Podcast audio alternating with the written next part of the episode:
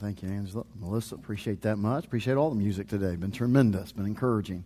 And your singing has been fantastic too. First John chapter number three. If you join me there, First John chapter number three, as we continue in and finish up our study on diagnosing spiritual delinquency, and uh, really a challenge for us in our relationship with God, personal relationship. And so I trust that it will be a challenge to us, and we'll dive a little bit into the remedy tonight as we've exposed some things last week. The Lord spoke to our hearts and uh, opened our eyes to see some things, encouraged us about some things, and uh, just for sake of uh, kind of getting back on that page spiritually, kind of getting our, our minds and our hearts focused and thinking in terms uh, of the message, let's uh, just talk a little bit about what we saw last week. First of all, we, we defined what delinquency is. Being a delinquent, spiritually speaking, is someone who behaves in a way that is illegal or not acceptable. It's spiritually speaking, it's a child of God that is not living or acting in one way or another like he or she belongs to the family of God.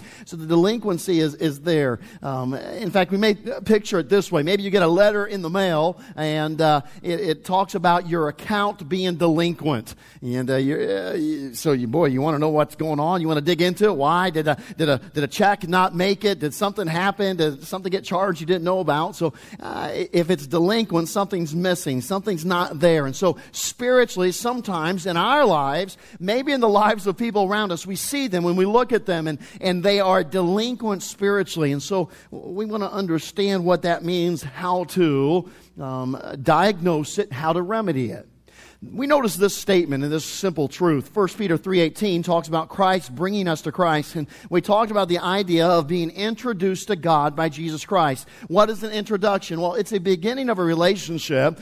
Every time you are introduced to a person it begins a relationship. Some grow some ex- explode some expound in which you grow in great depths of a relationship with that person. Some, they just stay acquaintances. Some, that relationship is just somebody you see every five to ten years. Uh, different relationship. But when you were introduced to a person, you began a relationship with them. And so for us as believers, through Christ, when we came to know God, we began a relationship. And everything that is Christianity doesn't revolve around religion, it revolves around a relationship that I have with God in heaven through Jesus Christ. And that is the key to this. Because when I'm a delinquent spiritually, then something is wrong with my relationship. Something is not the way it ought to be. Something is not uh, thriving. Whether it's not deep, it's not blossoming, it's not growing, whatever the case may be. And so what we saw that this is the beginning of a relationship, and we looked at this diagnosis. First of all, if I don't have a relationship, obviously uh, the point, the place to start is by being saved coming to, through Jesus Christ to know God. We also said this if I am saved and I am delinquent, then something is wrong with that relationship. It needs to be fixed in some way. So that's the beginning relationship. Then we saw this simple uh, description the budding relationship. God desires depth in our relationships um, with him, each one of us. We looked at several verses from here in First John talking about abiding in him, knowing him, fellowshipping in him. Um, uh, ch- chapter 3, verse 6, since we're there, we can look at it. Chapter 3 and verse 6 uh, uh, Whosoever abideth in him sinneth not, whosoever sinneth hath not seen him, neither know him or known him. So all those are speaking of relationship. The idea of it's being started. Now we want depth. We want our relationship with Him to grow. Um, we notice this, John chapter uh, 14, verse 15. We know the verse well. If you love me, keep my commandments. It's actually on the side of the walls here. If you uh, if you love me, keep my commandments. All right. Uh, what's that speaking of? Well, obedience is the revelation of the depth of the relation. And we, we illustrated that. We don't want to waste our time or use up more time, I should say. It's not wasting, but use up time that we need for other things. So uh, we expounded upon that last Sunday night and, and saw how this is a true statement. Obedience is the revelation of the depth of my relation. And then we also took that a step farther and we understood this. One's depth of relationship determines one's depth of despair when the relationship's not going well. It's a great statement. It's great truth, too. Not only applies to your relationship with God, but it applies to your marriage relationship. It applies to friendships. It, it, applies to every other relationship that you can imagine or have. The reality is the depth of relationship determines one's depth of despair when it is not going well. We came to this diagnosis. It's a long one, but it's important. If I falter and fail either in sinning against Him or obeying my Lord and what He's instructed in His Word, and when I do fail, if I have little remorse, my heart is not moved too much, and I can easily ignore the growing conviction instead of breaking under that conviction, its presence in my life, then I must conclude that my relationship with God is stagnant, it is of little depth, and is in need of help and fixing. Great statement. Great truth, too. So I understand that, wait a second, if I have sin and it interrupts my relationship and it really doesn't bother me, then it tells me my relationship with God is stagnant. It's not healthy. There's not much depth to it. It is not a blossoming relationship with God. And John speaks to this often in this passage here. Notice too, we looked at 1 John chapter 3, and I think this is a crucial verse, verse 10. In this, the children of God are manifest. They're revealed. They're exposed. They're identified. In this, the children of God are manifest. And the children of the devil likewise. Whosoever doeth not righteousness is not of God, neither he that loveth not his brother. And so, what we concluded about the children of God, believers who have a relationship with God, is this truth. Their lives will be marked by righteousness with the occasional interruption of sin. Their lives are not marked by sin, their, their lives are not consistently in sin. No, they're going to be marked by righteousness, but since they're not perfect and they're fighting the old nature, there's going to be occasions of sin. But often we allow ourselves to think the Christian life can be full of sin and interrupted by holiness. That's not God's plan. That's not what He designed. That's not what a deep relationship produces. It produces a life that is marked by righteousness with the occasional interruption of sin. And when that sin does happen, the believer is torn up over it. He can't wait to get it fixed. It drops him, uh, drops him to his knees immediately to rectify it and remedy it. Man, what a great truth we've already seen. Here is the problem. We're diagnosing it. Okay, I haven't had great devotions. I haven't been getting much out of uh, uh, the preaching or the teaching of God's Word. I, my prayer life has been somewhat anemic and unhealthy, and it just hasn't been going well. What's the issue? Well, we've got to boil it down and come back to, okay, my relationship. Do I have a relationship? And if I do have a relationship, why isn't it growing? Why isn't it blossoming, as we'll see in a second here? Here's the, the good point. If there's something wrong with the relationship, um, and we long then for a remedy, we want it fixed, then it points, obviously, to my end, uh, that there ought to be something fixable. You know, one of the worst diagnoses, since we're talking about the diagnosis of delinquency, spiritual delinquency, you know, one of the worst diagnoses in, in uh, our earthly lives in a physical realm is this. When a doctor comes into your office and says, listen, or you go into the doctor's office, he comes in to see you and he says this, there's nothing more we can do. We've done all we can, and there's nothing else that we can do. There's nothing else that we can attempt. There's nothing else that will work. We've tried all we can. That's one of the worst diagnoses that you could have concerning a health issue, a problem, or whatever the case may be. But can I tell you tonight, I sure am thankful that when we have spiritual issues, the diagnosis is that it can be fixed that God says, okay, we can get on this. You can address your relationship issues. People will sometimes talk when they're facing in a marriage divorce or there's a relational problem, maybe within a family. They'll come and say, I, I, I don't think we can fix it. I don't think there's any fixing it. Can I tell you, my friend, as long as you're a believer and as long as you have life here on earth, there's the hope of fixing it. There's the potential of restoring the relationship to a blossoming relationship, a relationship in which God gets the glory and you thoroughly enjoy your relationship with God. It's a sad state of affairs when people here on earth might say about a marriage relationship, well, I, I, just don't enjoy it. I don't gain much joy from it, but you know, it is what it is. We're married and so forth. That's a sad statement about your marriage. Can I tell you also? It's even worse when a Christian says, Well, yeah, I'm a Christian, but they show no signs of gaining great joy from their relationship with God. You ought to derive on a daily uh, basis great joy from the simple fact of knowing God, knowing Him deeply, and seeing it blossom in your life, Christian. That's His plan. And tonight, if you're not there, I'm going to share a few things with you how you can ensure that your relationship is a blossoming relationship. And hence, here we are. That's our next statement. A, uh, from that's not it. Okay, here it is. A blossoming relationship. So we go from a beginning relationship to a budding relationship to a blossoming relationship. Notice it, if you will, with me deepening our relationship, letting it blossom in great, into great things in our life with God is the daily goal of every Christian for the rest of his or li- her life. But here's the ultimate goal. The ultimate goal is to have a relationship even here on earth in which you are inseparable from the Heavenly Father. You know you describe people, uh, oh, well, they're just in love. You know, they've been married for uh, 63 years, and boy, they're just in love.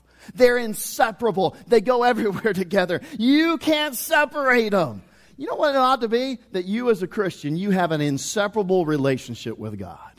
You go together like peanut butter and jelly, like Funyuns and Dr. Pepper. You and God are always seen together. When they think of you, they think of God.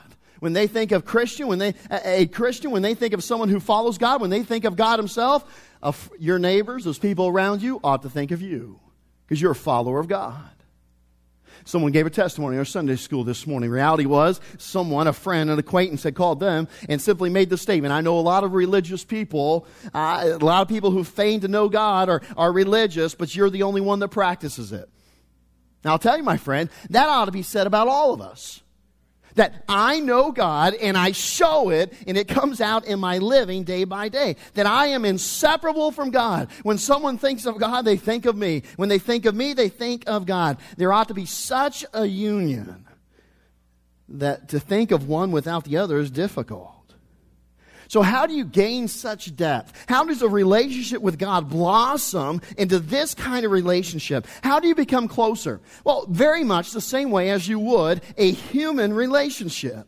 You spend time with that person. You open your heart. You listen to their heart to know it, to understand. You do what they like and desire. You fulfill their wishes. You draw closer to them by every means possible within your ability.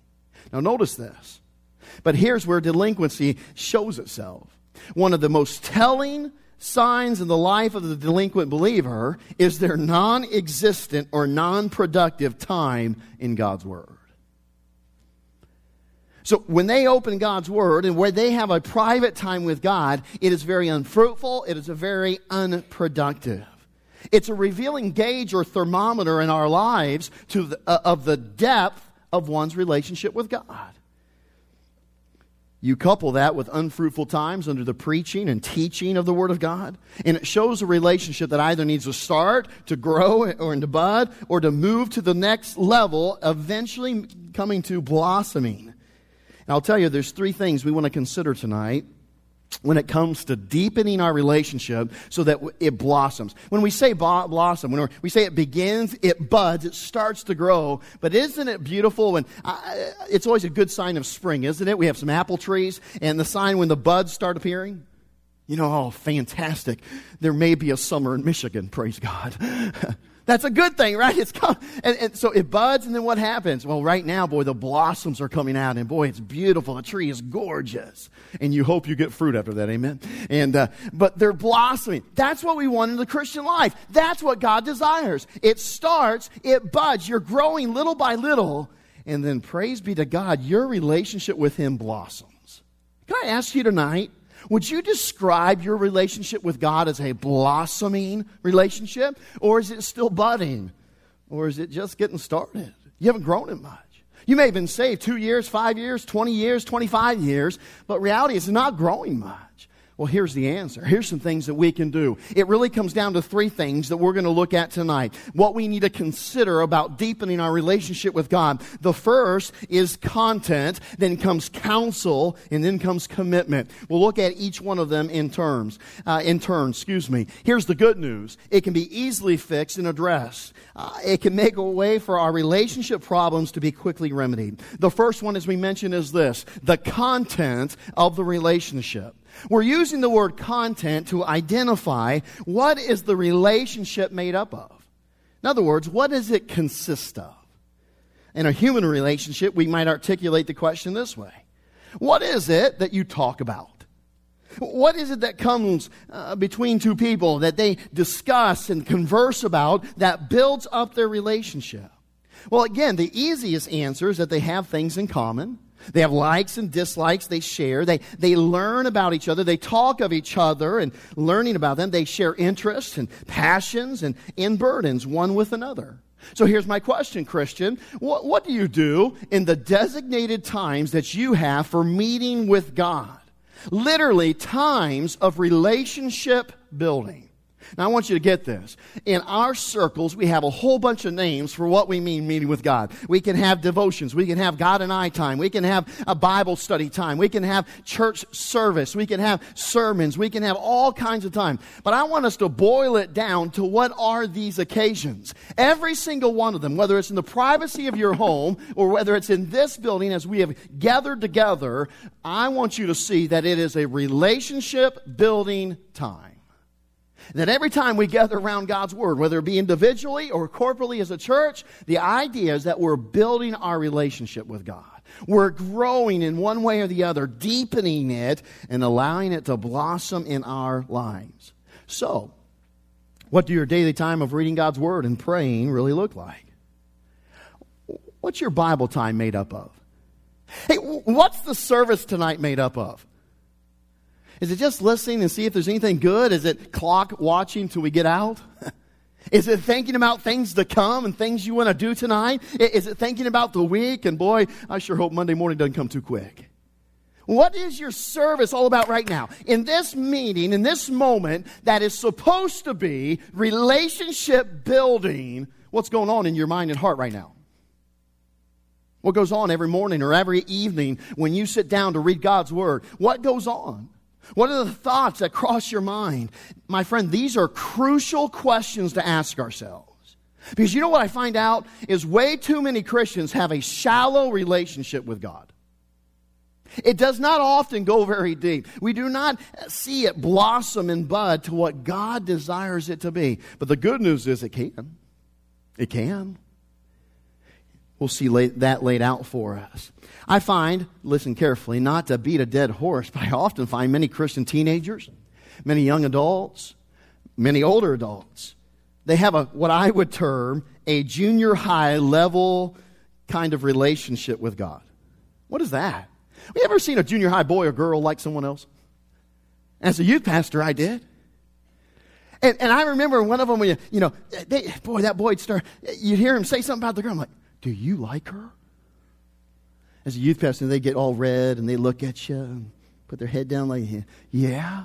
This is why have you talked with her? No. she know you like? No. Do you ever talk about anything? No. As a parent, yes. That's the kind of relationship we want. Amen. And uh, they ought not to have anything in junior high. We don't believe in that. But the reality is this: at junior high, I like her, but they don't know anything about her. they never sit and talk with her. They don't know what she likes, what she dislikes. They, they might know where she sits in a class. They might know where, what, what they do here. But it's very surfacey. It's not deep at all. Can I tell you, I think some Christians have that kind of relationship with God. It, it's on that level. Oh, you may like God. You may be saved. My friend, it doesn't go much deeper. You may be able to say a few things you picked up over the years of what God likes. That's only because it's in your head, my, my friend. It doesn't reach the heart. We want to want to know God, know Him deeply, know Him to such a deep level that He is indeed my friend. He is my all in all. I cannot go a day without Him. And He and my relationship with Him blossoms in my life. That's what God wants. That's what God desires in each one of our hearts and our lives. You honestly struggle, listen, with the content of your relationship, that is this your Bible reading is truly unproductive. Here's a good test What'd you read yesterday? What'd you gain from it? What changed today because of the Bible that you read yesterday? In your thinking and in your doing. We often always focus on the doing. Yes, it ought to have an impact, but I'll tell you, my friend, much of studying God's Word is to learn intellectually and then heart wise of who God is. Grow in knowledge of Him. Because, boy, when we grow in knowledge of God, it will permeate our living, it will permeate our lives, and come out in our doing and reflect Him, even as that 1 John 3.10 says. So the desire here is for a Bible reading to be productive. But if it's unproductive, if your prayer time seems one-sided, your times of meeting with God in church, it feels dead. It feels unfulfilling. It feels, may I dare say, boring at times. May I suggest that you reboot your time with Him by focusing on what we would call relationship building times. So when I walk in here to Fostoria Baptist Church for a service on Sunday morning, Sunday night, when I walk into Sunday school class, when I walk Wednesday night, I come in ready for relationship building time with my God. I go into my private time of opening God's Word and praying, and I take care that I am going to do everything possible to make this a relationship building time. How do you do that? Well, I'd encourage you, you remember this acronym. It is the acronym simple for pray. If you'll remember to pray, not just the action of praying to God, but this acronym, I'll tell you, it will impact your time with God and it will deepen your relationship with Him. The first letter, P, obviously stands for this prepare. How do I prepare for my time with God? I prepare through prayer. I prepare through prayer. What do you mean by that, Pastor? Can I tell you, praying has a wonderful ability and a means, is a means of focusing one's mind and heart on the task at hand. Being ADHD, being the guy who goes squirrel all the time, I, I am the guy who needs prayer to settle my mind and heart to get me focused here on God. What is the task at hand when I open my Bible? It isn't just to read my Bible, it is to learn about my God. That's what I need to focus in. So prayer gets my heart and my mind down to the task at hand. You know what also I like to do and we ought to do as believers? We ought to pray for wisdom. We need wisdom when we read God's Word to understand it, to, to allow it to, to, to, saturate our hearts and minds. You know what else we need? I, I love to pray this. Father, give me revelation of what is in my life and what it is that you want to show me during this time. Do you pray that tonight? When you were coming and driving to church, did you pray that? During the offering time, you say, okay, Lord, we're about to study your word and we're about to hear a message that you've given Pastor Henry. And, and I, boy, I, I want something tonight. I want you to reveal something to me about my life and about what you want me to do and what it is about you you want me to learn. Did you pray that way? Can I tell you, my friend, I find that when I do pray that, God answers. And sometimes when I don't pray that, I'm not ready to receive what He has for me. So you prepare with prayer. You know what a good one is? I, this is a good one for me. You know what prayer also, how you prepare with prayer? You give your distractions and your weighty burdens to God. You start by saying, Father, you know this is on my heart. You know this is on my mind, and I, I, I can't seem to get it out of my mind. I'll tell you, if you have something on your mind, it'll take away from your relationship building time. Let me give you an example. You know what that's like? That's like husband, you trying to build your relationship with your wife when you're sitting there watching television. Give that a whirl. See how that works. That doesn't work. Okay, so don't give it a whirl. Just take my word for it. It doesn't work. You're distracted. Can I tell you, sometimes you and I go through a church service and all we're thinking about is something tomorrow, something tonight that's on this heart. Is it a real burden? Yes. But praise be to God. He said, casting all your care upon him, for he careth for you. And he says, I have something more important for you to think about than your burdens, your worries, your bills, your health, everything else. Well, this is a big deal, what we're going through, what we're facing. Praise God, it is a big deal, but you have a bigger God and you're supposed to hand it over to him in prayer and then you and i are supposed to get down to business when we gather here when we open god's word so that he can grow us and deepen our relationship with him and we can have a blossoming relationship with god. And that's his goal. That's his desire. So start with prayer. Prepare with prayer. Letter r. You see it there. This is so crucial too i believe. Review. Review the revealed. Review. Review the revealed what do you mean by that, Pastor Henry? Well, reveal, or excuse me, review what God has revealed to you yesterday. I would encourage you in your private time of devotions, take notes, underline a verse, write something down. Do something uh, on our electronics now. You can even highlight Bible verses on an iPad or something like that. Woohoo! We're walking in tall cotton. Amen. Things are good. So there is some way for you to record. God spoke to my heart right here. Uh, journaling, whatever it is, uh, write it in your Bible. Review what God revealed to you yesterday. Review what He's taught you the last few days. Review what He taught you last week. Hey, review what He taught you the last service together as a church. That's why it's good to take notes.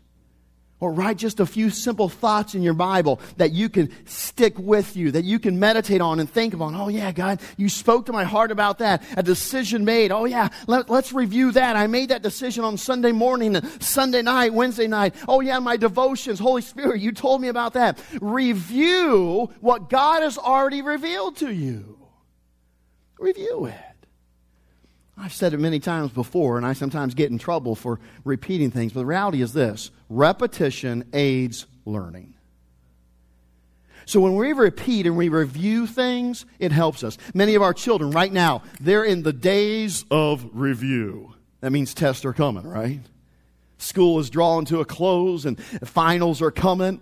What is that? What, what happens? Well, they're reviewing. They're reviewing whole two semesters, some of them, for one test. Aren't you thankful, adults? Those days are over. Amen. So, Uh, but they're reviewing those things. Why? Because they need to review what they've learned. Can I tell you, in your time with God to build your relationship, it's a good thing to review what He's already revealed to you. What He's been teaching you, what He's allowed you to, to see. Review, review the good things He's done for you in that day that week. The blessings that you have seen, His love expressed to you. Now, this is crucial. You might want to write this down. Number three, you can imagine what A stands for. A stands for ask. Ask what? Ask to gain answers. Ask to gain answers. So as I come into a service, uh, the preaching of the Word of God, I, I've opened my Bible, I pray, I prepare with prayer, I review, I review what God has already revealed to me. I like offertory times because sometimes that's a great time to reveal what God has already spoken to me about. He's already spoken in my heart, and it's a good thing in, a church service to, to, worship Him in that way. Then we come to number three, okay, and, and we ask ourselves certain questions as we begin reading God's Word, as we sit under the preaching of God's Word, we ask throughout our time in God's Word, we ask these questions. Let me just give you a sample. You can come up with many others, but I think these are somewhat encompassing. Number one, what does this passage teach me about my God?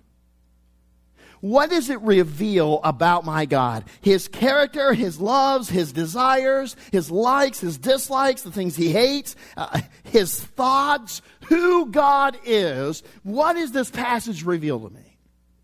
What does it tell me about my God? Why is that important? Because we're building a relationship with who? God. So my time with Him is going to revolve around getting to know Him. Getting to know Him. So I'm going to ask this question What is this passage teaching me about God? Then, number two, we take the next step. What does this passage teach me about how I relate to my God? Oh, now it brings it into the relationship realm. Now it says, okay, I'm learning about my God. Now this is the relationship building material how my relationship with Him looks. How does the Bible describe it? What does it say is in that relationship? How do I interact with my God? How do I connect with Him? Where are the parameters and the levels in which me and my God connect? And our relationship shows itself.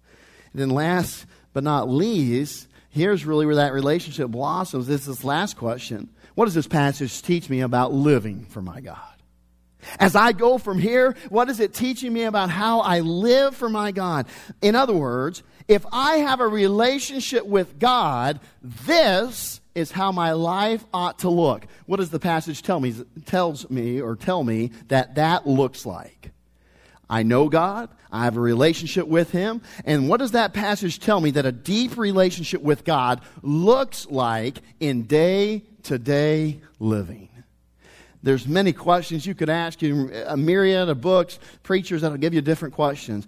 But I will tell you this. If you were to take these three questions and you asked it every time you come into a service of Fostoria Baptist Church, you asked it every time you open up God's Word, my friend, your relationship with God would grow. It would grow. If you would ask us every time you have family devotions, every time that you say, okay, we're going to look at this passage and that you listen to God's Word and you study God's Word and you say, okay, what does it teach me about my God? What does it teach me about how I relate to my God? And what does it teach me about how I live for my God? What my living's supposed to look like? That'll do a lot to grow your relationship with Him as we ask these questions. Then, last but not least, the why. This is the, the, important aspect, isn't it? As we get to the end of our time, it's why. You can imagine it means yield. Yield yourselves. Yield yourself. Yield to Him in thought and obedience. Yield to all that was given you by the Holy Spirit. You think on it, you meditate on it, and then you live out what God has shown you. If you do that, if we think on it, we meditate on it, then we live out, okay, what am I taking away with me now to go and yield to the Holy Spirit on a daily basis? In the hours that follow my time here at church, in the hours and days to follow my time studying God's Word, what am I to yield to the Holy Spirit? How am I supposed to go live it out? As we do that, my friend, it allows you and I to abide in Christ, to abide with Him to dwell with Him, to see our relationship with Him to become a blossoming relationship. Look at 1 John chapter 3 verse 24. You see it here. 1 John chapter 3 verse 24. Notice what John writes to you and I. And he that keepeth his commandments, so we're yielding, we're doing it now, we're living it out. He that keepeth his commandments dwelleth in him, and he in him. What's that? Relationship. Relationship. We're enjoying a blossoming relationship. And hereby we know that he abideth in us by the Spirit which he hath given us. Great truth. He's saying we know that we abide in him. We have the Spirit. Boy, you know what part of the, the idea of our time in God's Word and preaching is that literally we're giving the Spirit what he needs to work on us. We're allowing him to go to work and to build us into what we ought to be. It's a great truth. Now listen, that's the content. So I can look at the content of my relationship and I say, okay, is it really blossoming? Is, is the content of when I come to church, do I leave and I, frankly, 30 minutes, an hour later, a day later, I don't remember what much of went on. Well, then can we really say we're really building the relationship? When I have my Bible time and I, I there's not much that I glean or I, I, I don't take much away from it.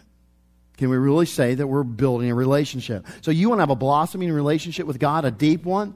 You, you, you are concerned about the content of the relationship. What you're gaining every time you spend with Him. Number two, this is the, the counsel from the relationship. The counsel from the relationship. This is one of the most telling observations or evidences about one's relationship with God. Here's the question Do you really request and follow counsel from God? Do you seek his counsel? Now, listen to this, very important. Understand that our relationship with God is not a peer to peer relationship. It's not one in which God and I are on equal standing or footing.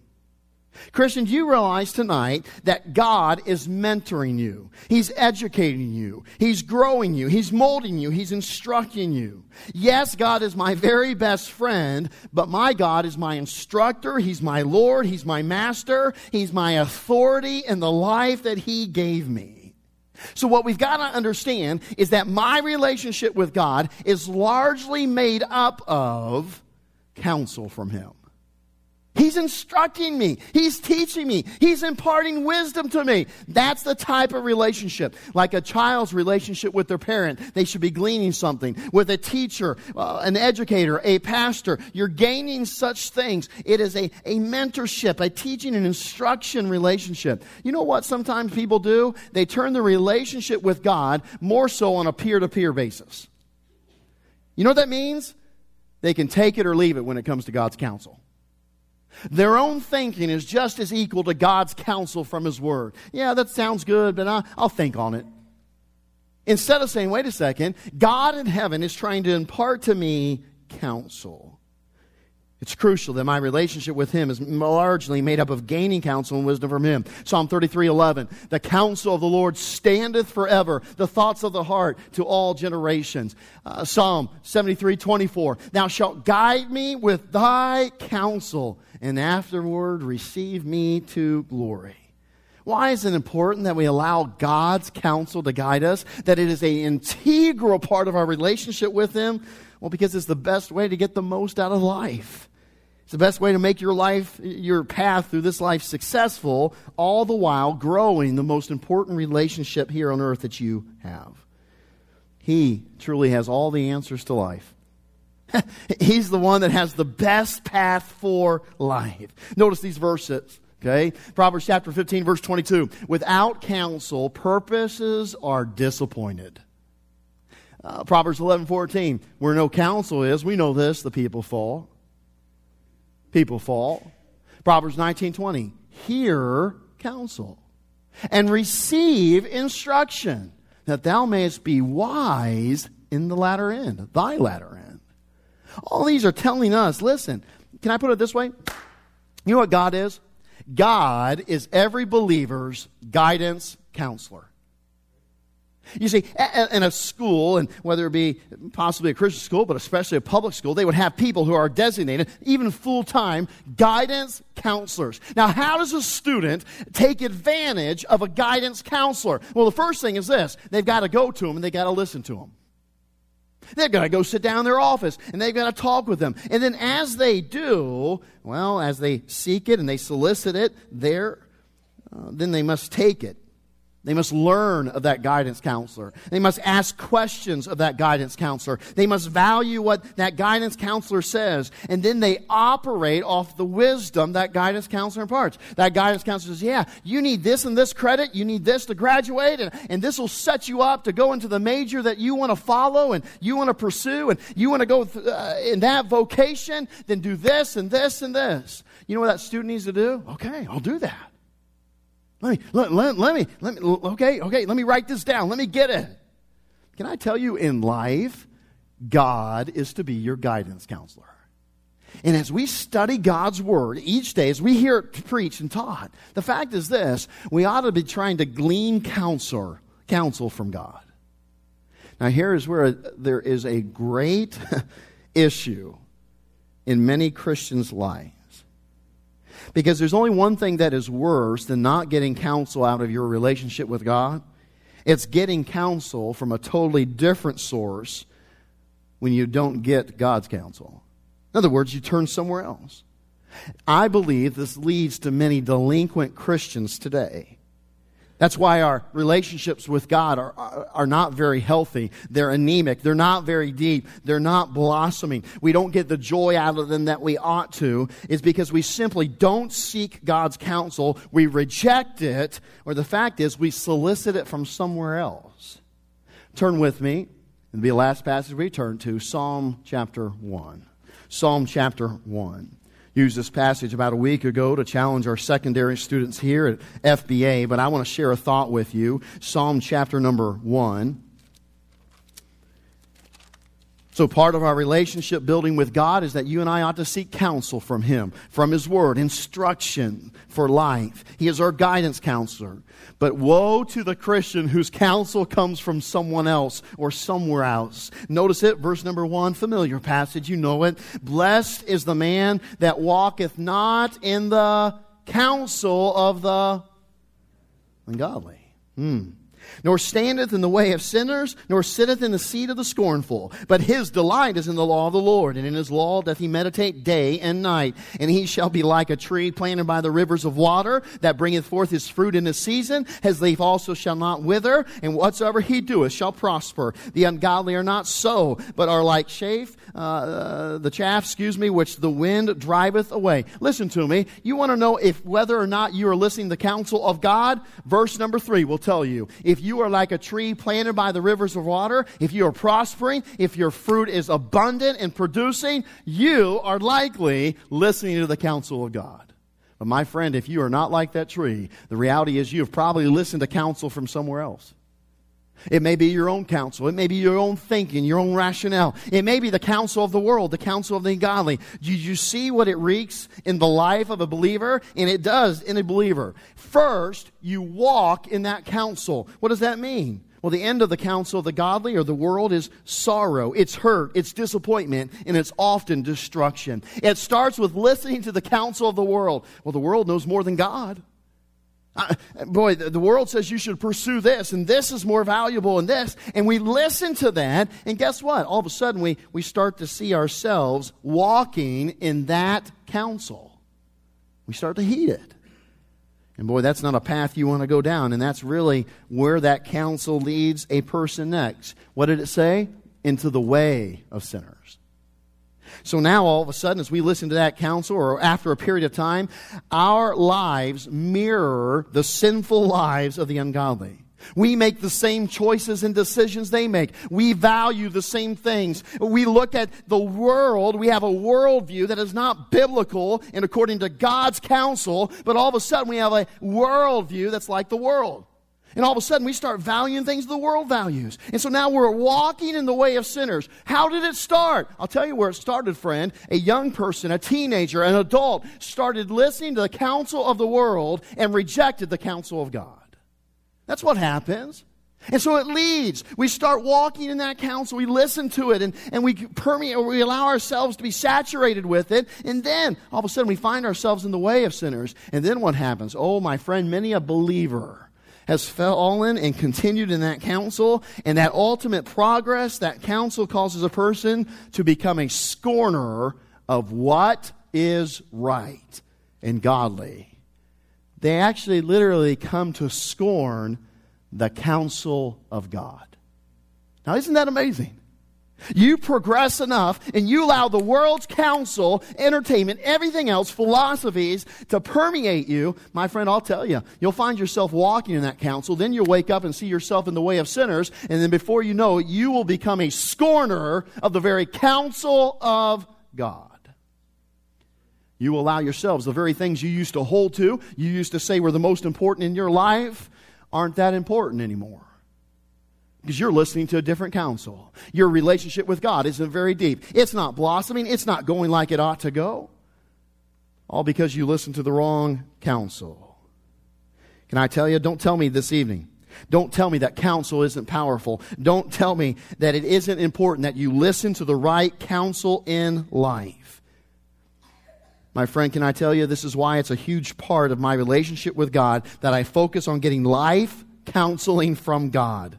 Not feigning it, faking it, not paying him lip service, but truly, I take every encounter with God and I treat it as a counsel reaping event. Man, I sure did go, enjoy going to church tonight. Boy, God taught me so much. And he gave me something, some good stuff that I want to take and I want to live. And I sure did enjoy my, I, I sure did enjoy my Bible reading today. Boy, he shared this with me and he opened my eyes to this. And boy, there's some things that I need to change and he counseled me. My friend, there is absolutely nothing wrong but everything good when you and I get counseling from God. I'll tell you, after a day in the world, is a, after a day here on earth, I need counseling from God. After rubbing shoulders with the unsaved and unbelievers, after being uh, subjected to the philosophies and the thinking of this world, I need counseled by God. Don't tell me counseling is a bad thing. Counseling is a good thing when it comes from God. My friend, that's why we don't have deep relationships.